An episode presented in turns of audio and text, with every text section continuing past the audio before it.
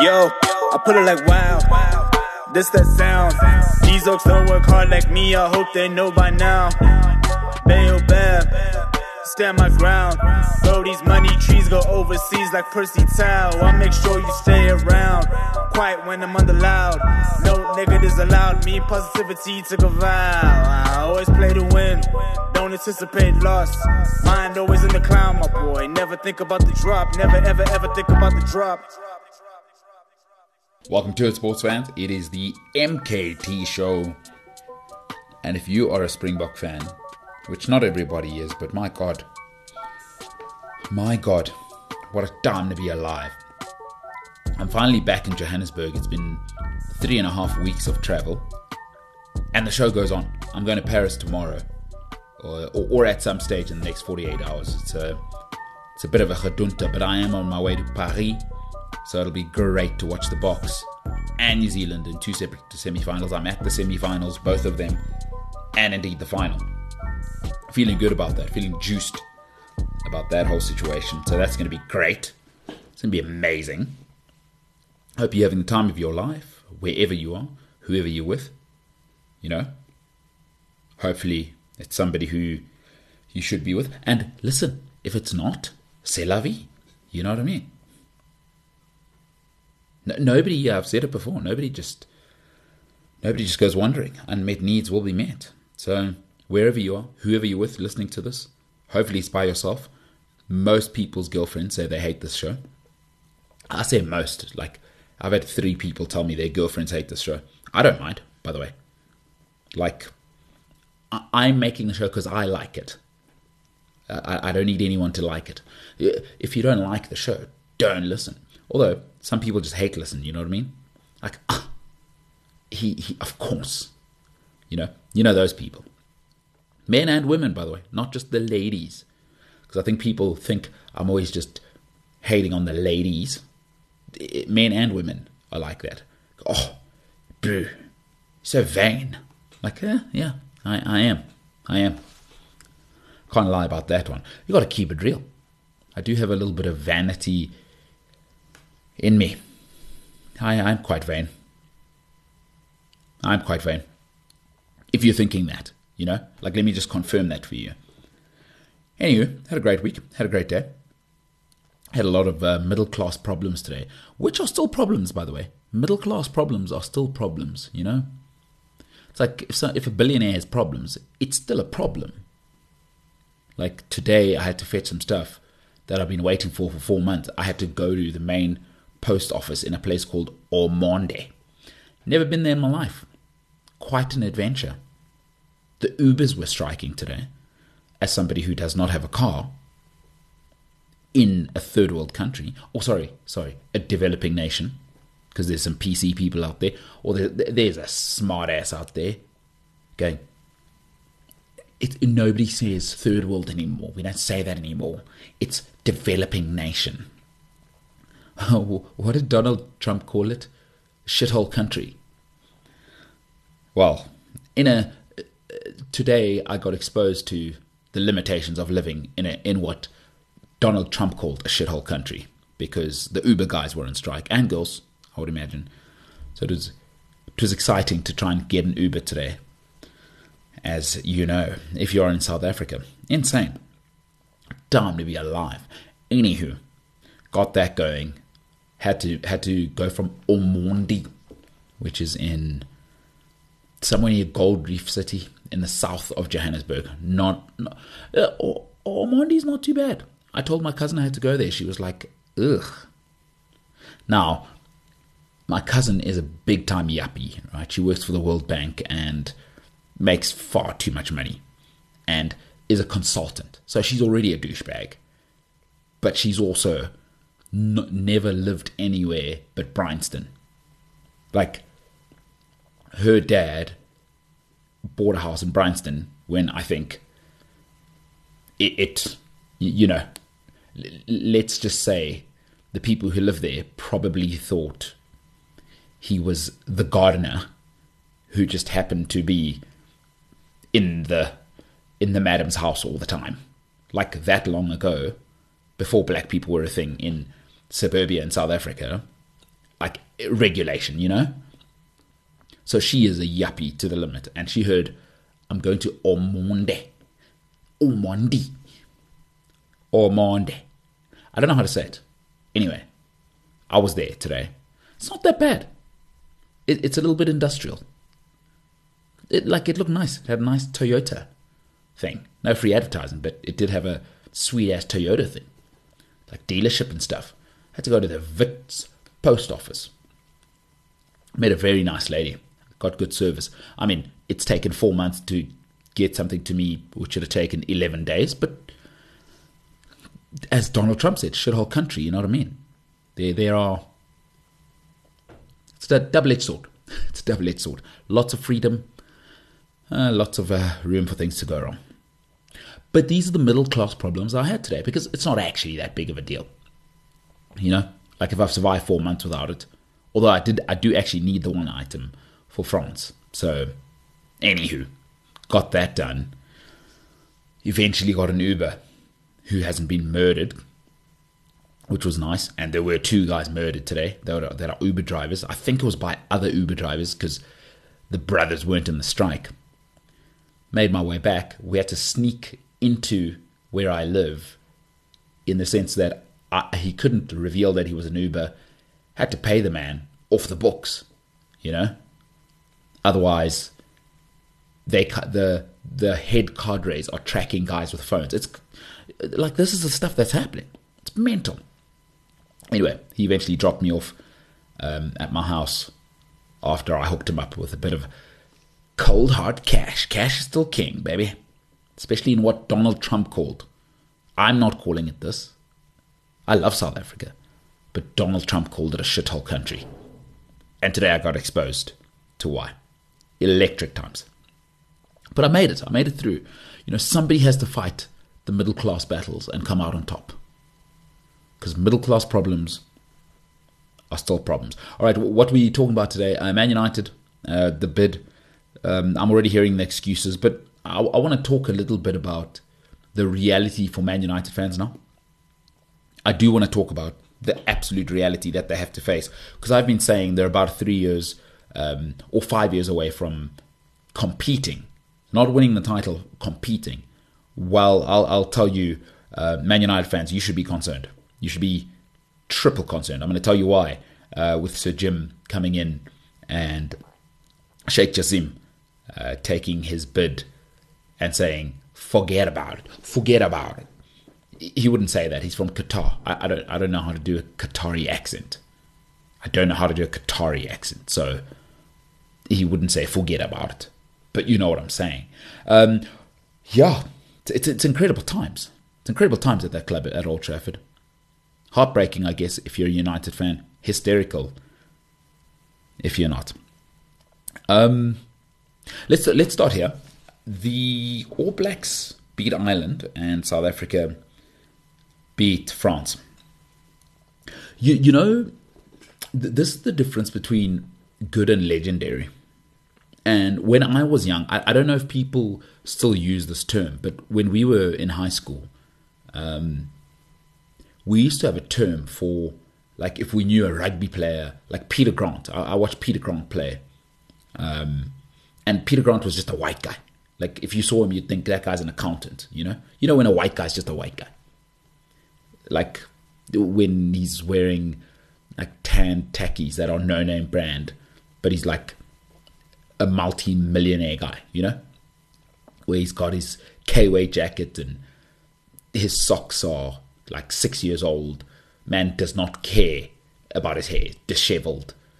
Just a white guy, just a rich white guy. You, you, you know the guy I'm talking about, where he does he's not doing too much, you know, because a lot of other a, a lot of these other urban folks, once they get some money, we know we know where that goes. Anywho, let's not even open that one.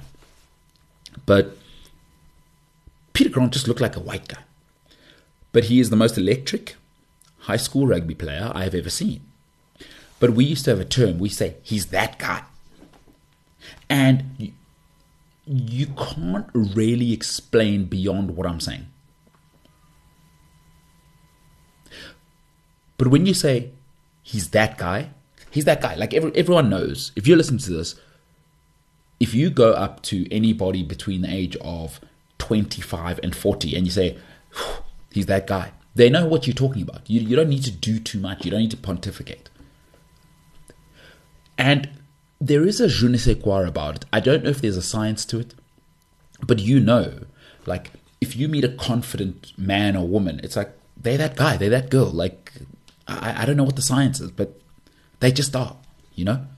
Like I met Francois Pienaar uh, about eight years ago for the first time. Now I meet him every year. You know what I mean? Shout out to me being besties with Francois Pienaar. But it's like, he's that guy. Like when I met him, because I've never been like sure, but when you meet him, he's that guy. You know, you can feel it. Shakes your hand, makes you feel like you're that guy. He's that guy. Francois Pienaar's that guy. The guy I'm talking about, he's that guy.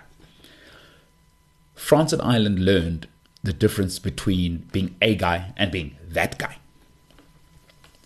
Because all I've heard for 18 months is how good Ireland and France are and how the North is taking over and how Wales bloody lost to Argentina. Are you joking?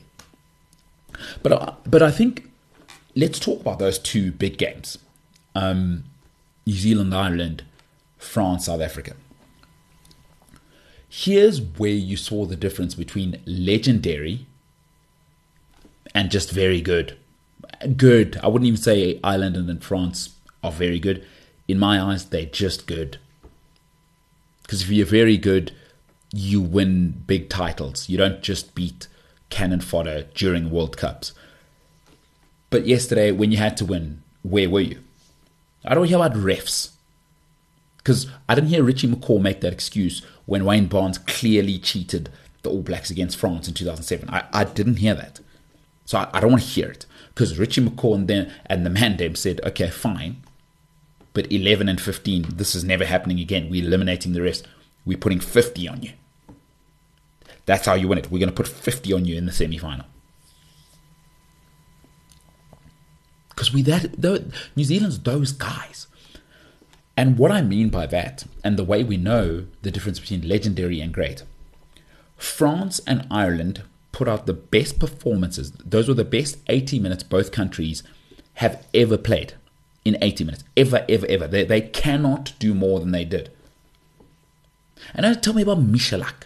Like, everyone's got injuries. Pollard was injured. Like, don't give me that. We don't have the best outside center in the world in Lukhanyo Am. He is injured.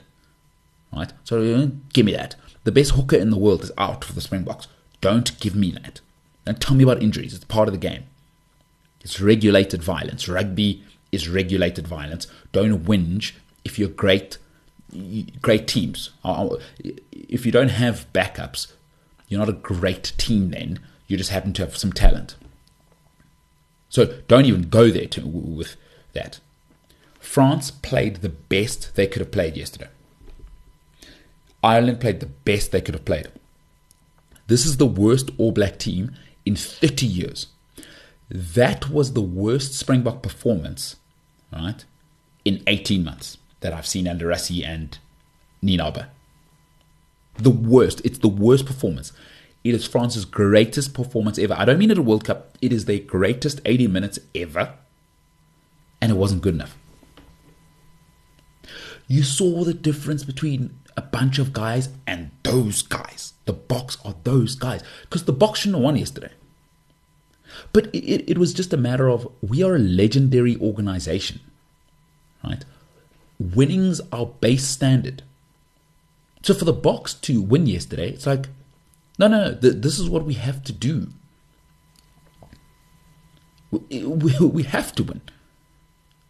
And they've, they, they've sort of infused that into quote unquote, I hate to use this sports cliche, into their DNA. Like, this, the Boks were never going to lose yesterday.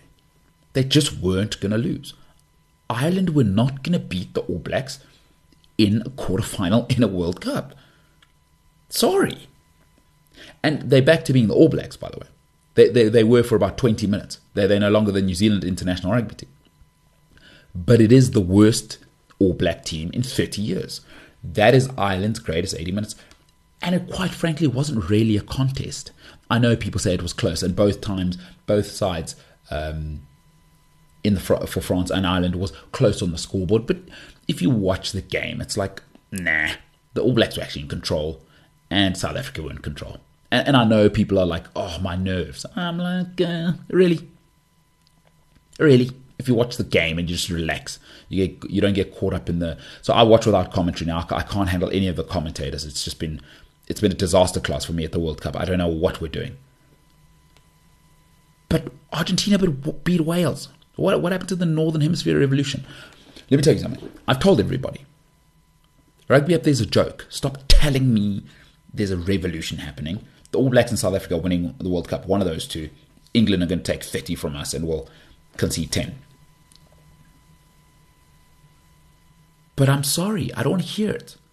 And I don't want to hear anybody tell me that Dupont is legendary.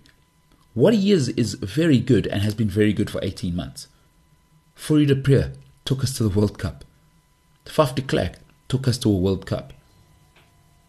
Aaron Smith, two World Cups. I don't want to hear it, guys. Only losers complain. And then he's talking about the ref. Oh my God. Brew, you had your chances. What about the three knock ons in South Africa's 22 that you guys had? Oh, no, no. That's, that's the ref's fault. Come on, man. But I'm like, I'm sick and tired of the Northern Hemisphere. You know why I wasn't shocked? I've said this before if you listen to the podcast. Rugby is not their thing. It's something they do. It's our thing. In New Zealand, it's their thing. Rugby is New Zealand's thing. Rugby is South Africa's thing. I keep telling people this. It didn't matter that some of our players are playing in Japan. Because South African schoolboy rugby is professional rugby. They our players are are the most professionally ready guys at 18 in the world. That's why they go to England, they go to Japan, they go to France, they go to Ireland early, 18, 19. They're like, oh my God, because our guys are ready. They are battle tested.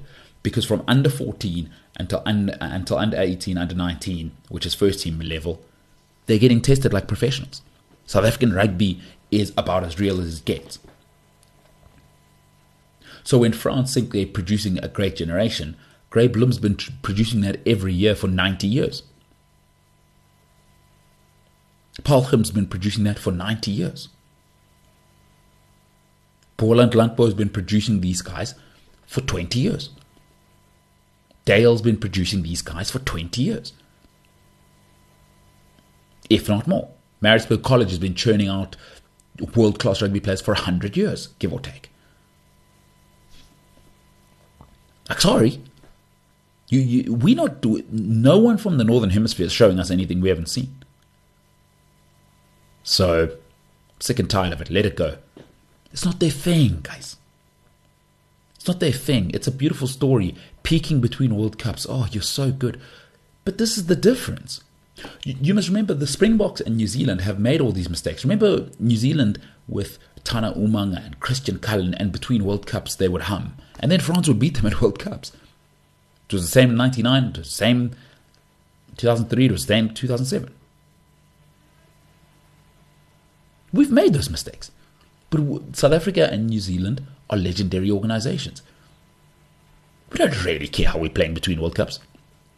We're finding combinations, we're building cap numbers in terms of experience. Because yesterday was the most experienced South African team that's ever been played, by the way, in terms of um, combined caps on the pitch. But you saw it. It felt tight for us on TV, but I watched, I'm like, these guys look comfortable. Everyone knew what they were doing. Jesse Kriel, for all of the hate he's gotten, has been sensational in this World Cup. His chip through um, for the one try was just phenomenal, for Cheslin's try. And everything about Jesse's performances actually have been incredible. France, Ireland, not those guys, just a bunch of guys. Let it go now. Stop telling me about Six Nations. Stop telling me about Premiership rugby. It's nonsense. It's rubbish. It's rubbish. We those guys. And, and I know South Africans like to pretend to be humble. We those guys.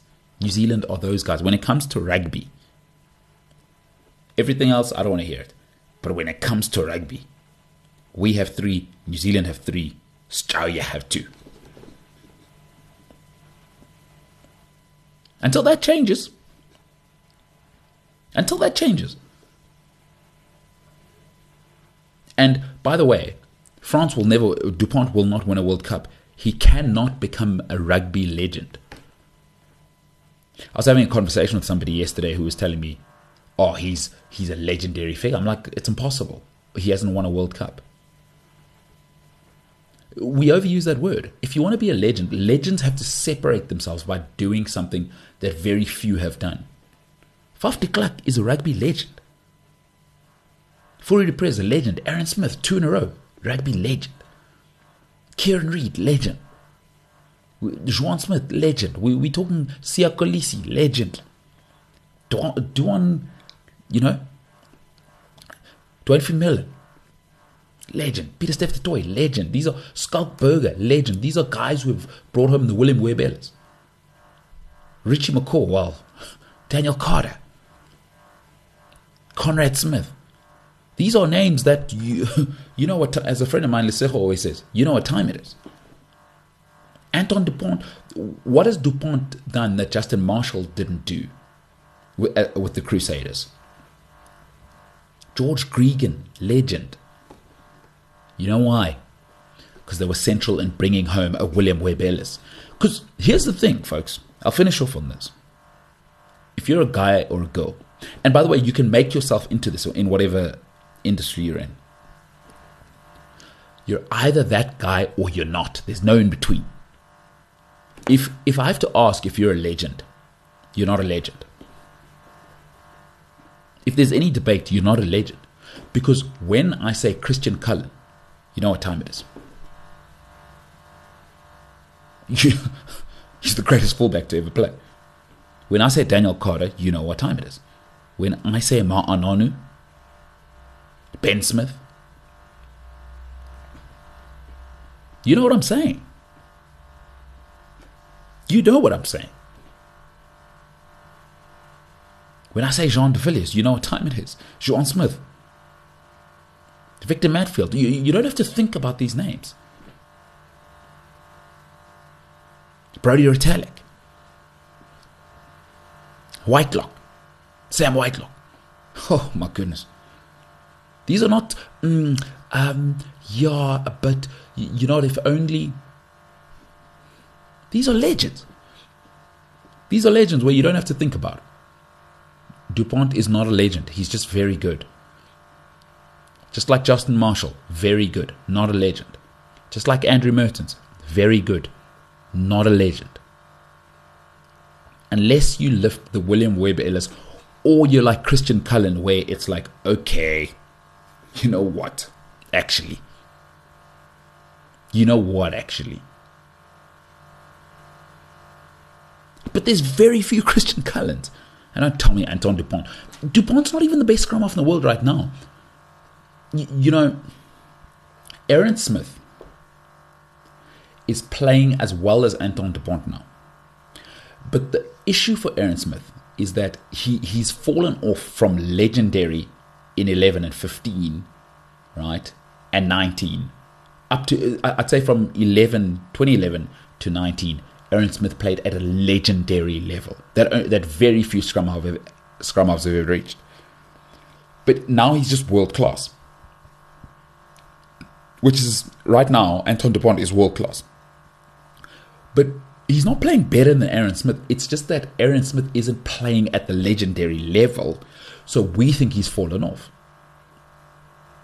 But I I don't see where he's better than Aaron Smith. I don't see where Dupont is better than Faf de Klerk, other than PR and hype. The, you know what's nice though for Anton Dupont, and I've used this example before. I love this example. It's because he's being compared to Fabien Galthié, you know, his coach. So it's like putting a a mediocre kid in a dumb in a dumb class and they seem smart. It's like of course, Dupont, everyone's going to overhype him because French rugby players are crap. I'm sorry. They're crap. They, they, they don't have any legendary I mean bona fide legend, and and they're more like for the street players because uh, people will tell you about oh Dusautoir and all of these you know Olivier Magne and all these guys where it's cool to say their names and be like oh that guy's a legend. Like Thierry Dusautoir is not a legend. Getting to a World Cup final and losing it doesn't make you a legend. I'm sorry. It's all about winning. It's the nice thing about sport. And there should be few legends. In fact, there should be less than 50 legends in every sport because legendary means you've separated yourself from even the greats in the sport. There should be great and then there should be legendary. John Eales. You know what I mean? George Gregan. If you're a cricket fan, Shane Warne, like Mutau Sachin Tendulkar, Ricky Ponting, Allan Border. These are people who've separated themselves even from the greats. Jacques Kallis. They've gone to a different stratosphere. No French rugby player belongs in legendary cauldron. I'm sorry. Love to hear your thoughts at MKT Inspires. Your thoughts. Would love to hear your thoughts on this one. Um, let's go to the Cricket World Cup. Um, are South Africa good now? Because I've been one of the biggest haters of uh, the Proteas in the last few years. Are they good now? Like, well, what's the vibe there? I think the I think the Proteas are good now. What I will say is just cancel the 50 over World Cup though. Like, is anybody watching? Do do, do people care or, or what's the what's the vibe there? I'm not. I haven't watched a single ball of the World Cup, by the way. Cricinfo, shout out. Just because I'm not interested, it, because cricket doesn't take me seriously, and if you think I'm crazy, in a country like India, the stadiums are empty. Now, obviously, there's there's probably other reasons, but what? Empty cricket stadium in India? What? The people are telling you. You don't need all three formats. One has to go. Like T20 has to go, 50 has to go, like one of those two has to go. You tell me. Just cancel the Cricket World Cup and have the T21, or cancel the T21 and just have this one. Like, uh, come on. Empty stadiums in India? It's impossible. It's impossible. Are you watching the Cricket World Cup? Do you care? It's at weird times, but I guess it's not for us. You know, the, the consumer market is Indians, right? Nearly 2 billion people. So let's say four, 500 million of those are middle class active consumers. So, you know, who cares about South Africans and people in England? It's only like, what, 90 million of us? Well, I don't know. Maybe a bit more maybe 150 million between South Africa and England. And then Australia, no one cares because they don't even care about cricket. So, fair enough. But I'd cancel it. I, I, I actually, now the Proteas are good. I really don't care. Like, I just, I love cricket, but I just don't care. Like, uh, myself and ODIs went through a divorce. Your thoughts? MKT Inspires, should they cancel Cricket World Cups? And just have T20 or cancel T20 and have 50 overs. I'm guessing T20 will win, but I'd love to hear what people have to say.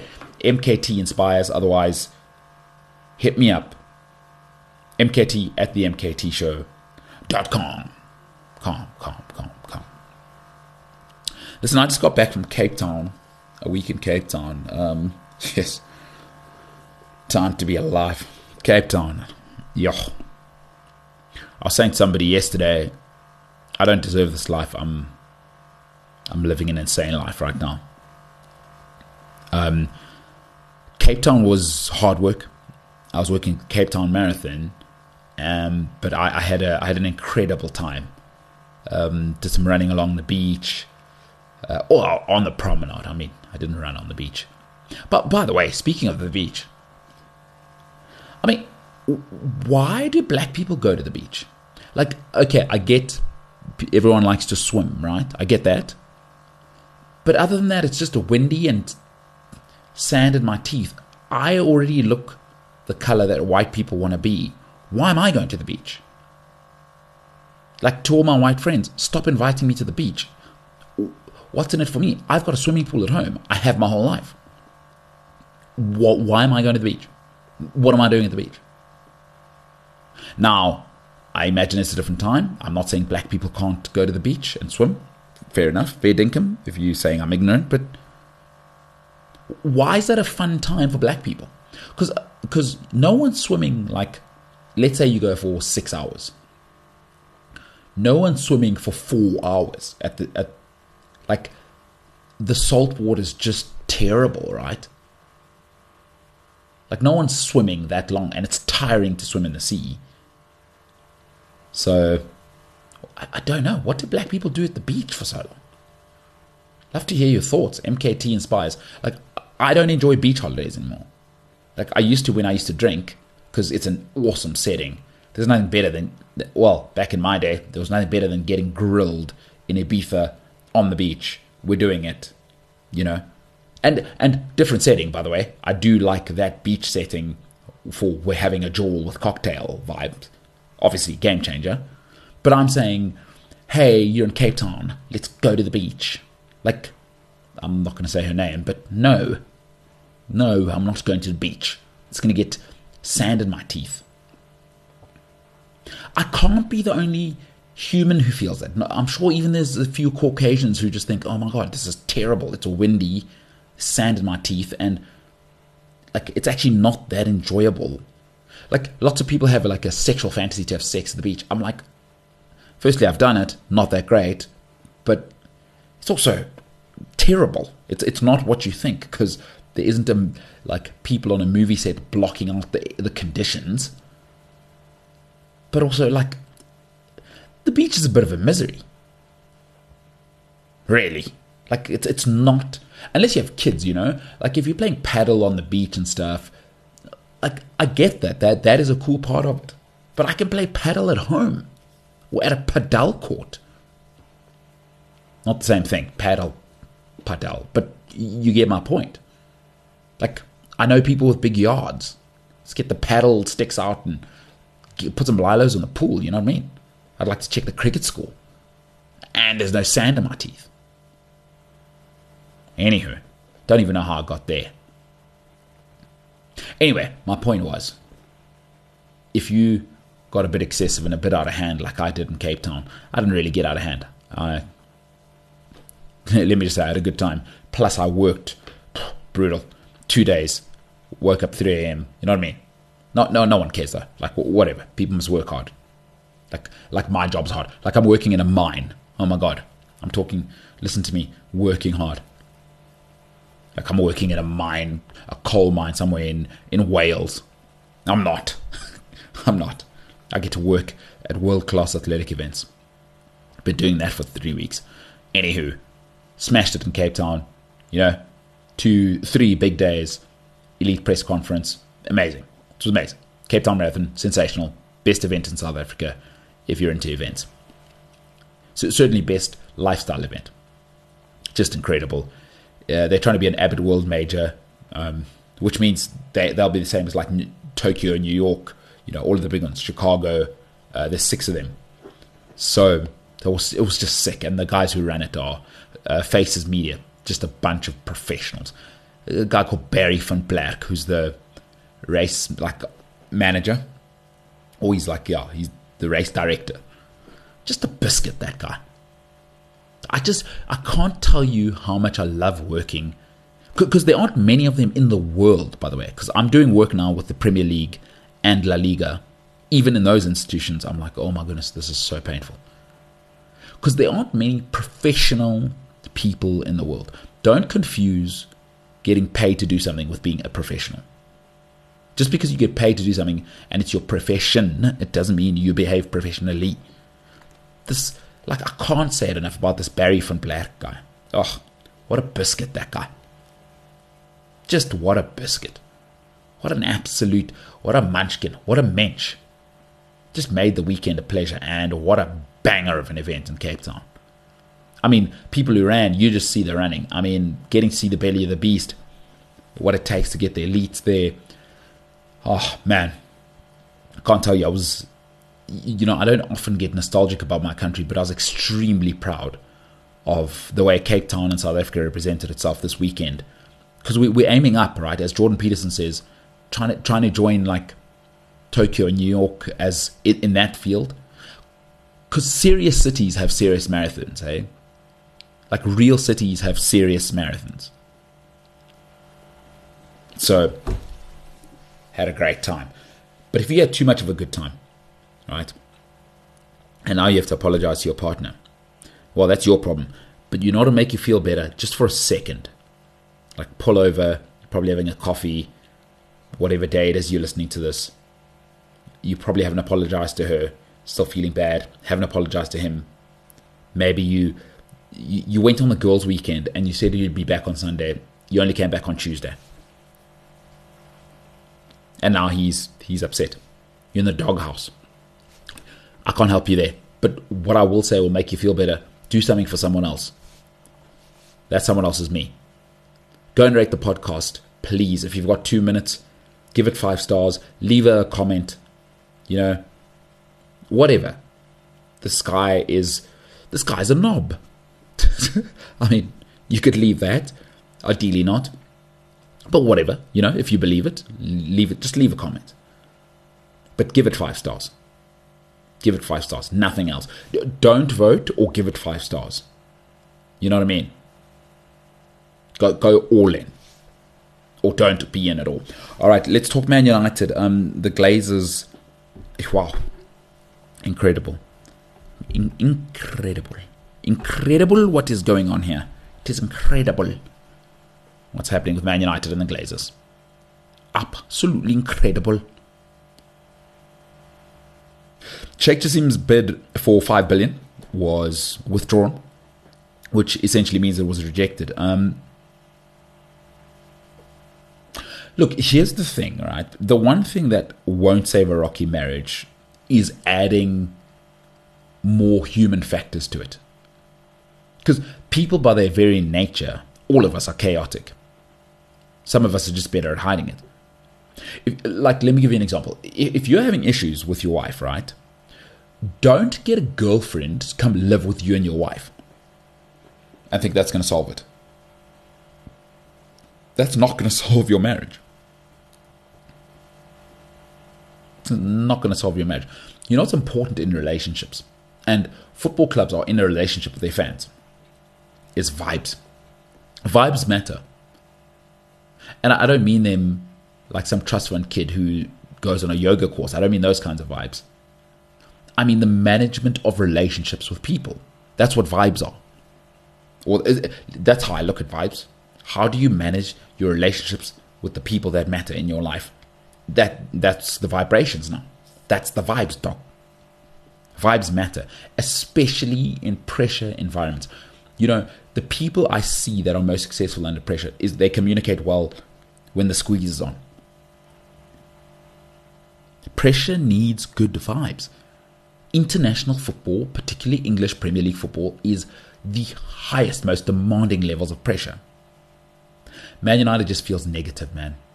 From the playing side to the ownership to the executive, there's nothing. The, the stadium's rotten, rotting. As you can see, there's a hole in the roof at Old Trafford, by the way. Didn't know that till this week. 10 years, no title. Worst start in, in English Premier League history.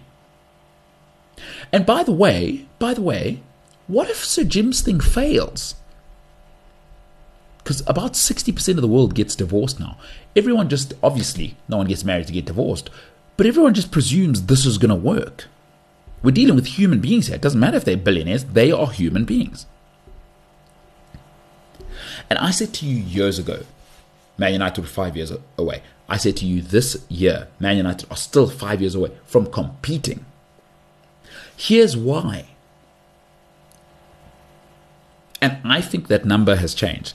But Newcastle, Chelsea, Arsenal, Aston Villa, and Man City are all ahead of Man United in every aspect that an elite football club should be in. Now, I'm not going to look at it in, oh, this year Chelsea aren't in the Champions League. I like to look at it in five year spurts.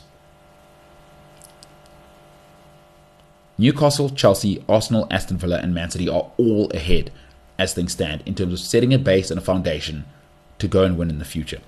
I don't count Liverpool because I think, like Man United with Fergie, they are Jurgen centric. And I don't count Spurs because they Spurs. So that's five clubs that are all in a sporting, economic, executive, operational sense already two years ahead of Manchester United as we speak. Newcastle in year two, Chelsea in year two, Arsenal in year four, Aston Villa in year two, Man City are a perfect operation. So even if let's say Sir Jim came in and he's a business guru and he is the greatest businessman in the history of football operations, Man United are only three years behind because he's only really going to get started next year. So you're already three years behind the most behind team in those five, right? Which is probably Chelsea. So you're three years behind Chelsea's cycle. Or what do you? What do people think? Like, do you think Newcastle are going to stand still while you figure it out? What are we doing? Five clubs they have to catch just to compete. I'm not talking about winning. They will not beat Newcastle, Chelsea, Arsenal, and Man City. Villa are looking good, but I'm saying they will not beat Newcastle, Chelsea, Arsenal, Man City, and they will not beat Liverpool while Jurgen is there. So that's certainly five clubs that they will not beat on the football field in the next five years. Man United, realistically, because we don't know what's going to happen with Sir Jim. They're a decade from competing. because Sir Jim and the Glazers are going to take two or three years to figure each other out. Listen, we've read all the speculation that Sir Jim will take over in three years completely, blah, blah, blah. We don't know that. We've seen things change. Everybody gets married not to get divorced. We don't know how this relationship is going to work.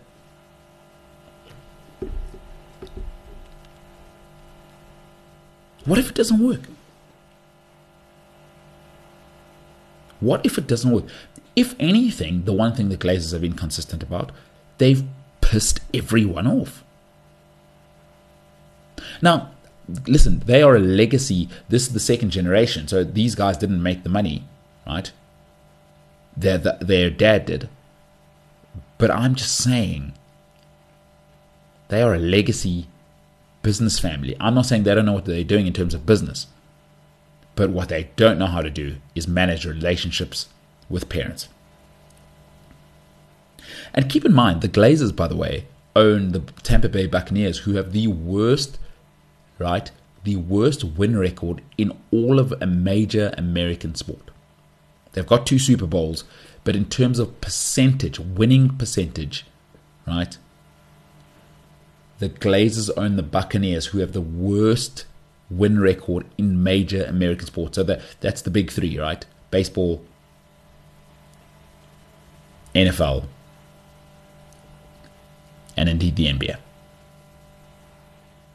So, so I'm, not saying they're not legendary. I believe they own mall spaces across America. They they basically own all of the land that, not all, but a lot of the land that uh, mall malls are built on.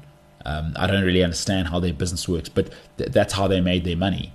So they're legendary business people. But my God, what a disaster as a sports ownership group. It's madness. It's madness. And for Man United fans, it's another decade until you compete.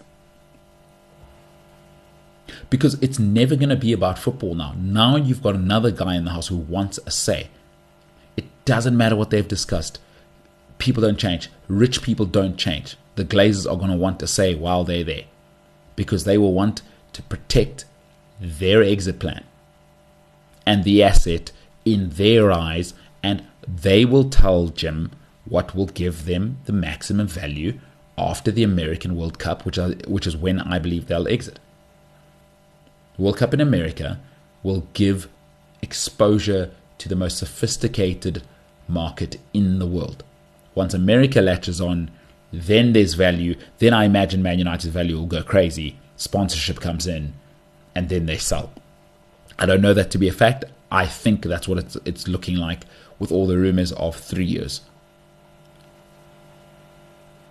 But it's madness. And if you're a Manchester United fan, settle in. It's going to be another decade, and you're going to become Liverpool now.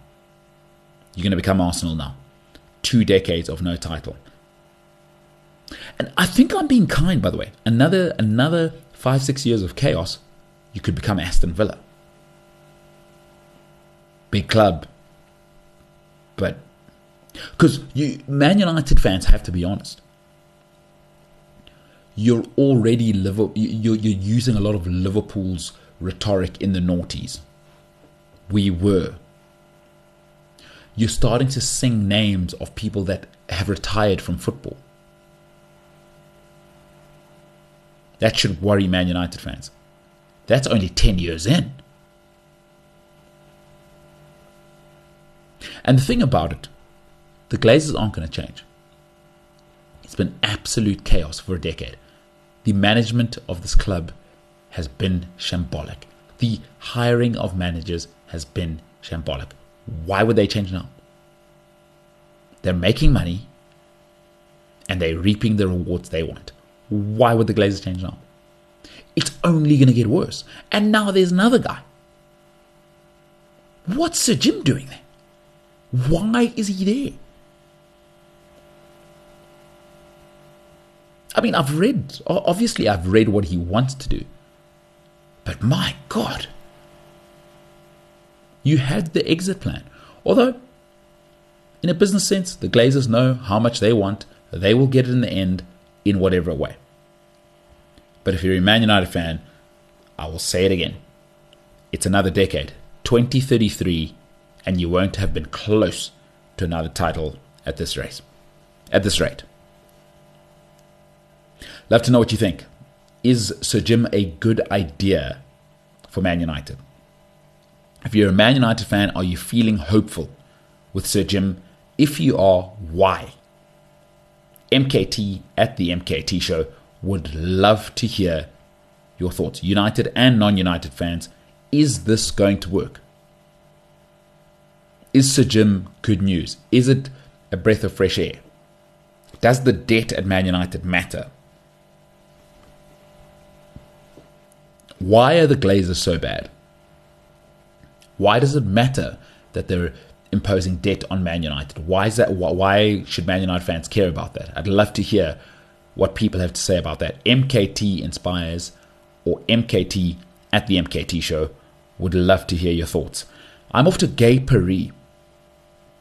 If you're in Paris, listen, I'll, I'll tell you where I'm going to be. I'm going to be in Paris. There might be some slight changes, but at the moment it's Paris, Lyon, Monaco, Chamonix, and I think that's it. Paris, Lyon, Monaco, Chamonix. Uh, and Corsica. Sorry. I will be in Corsica. So if you're in any of those places, hit me up. MKT Inspires. Would love to fist bump and not go to the beach. Ladies and gentlemen, my name is MKT. This has been the MKT Show, and for now, I am the hell out of here.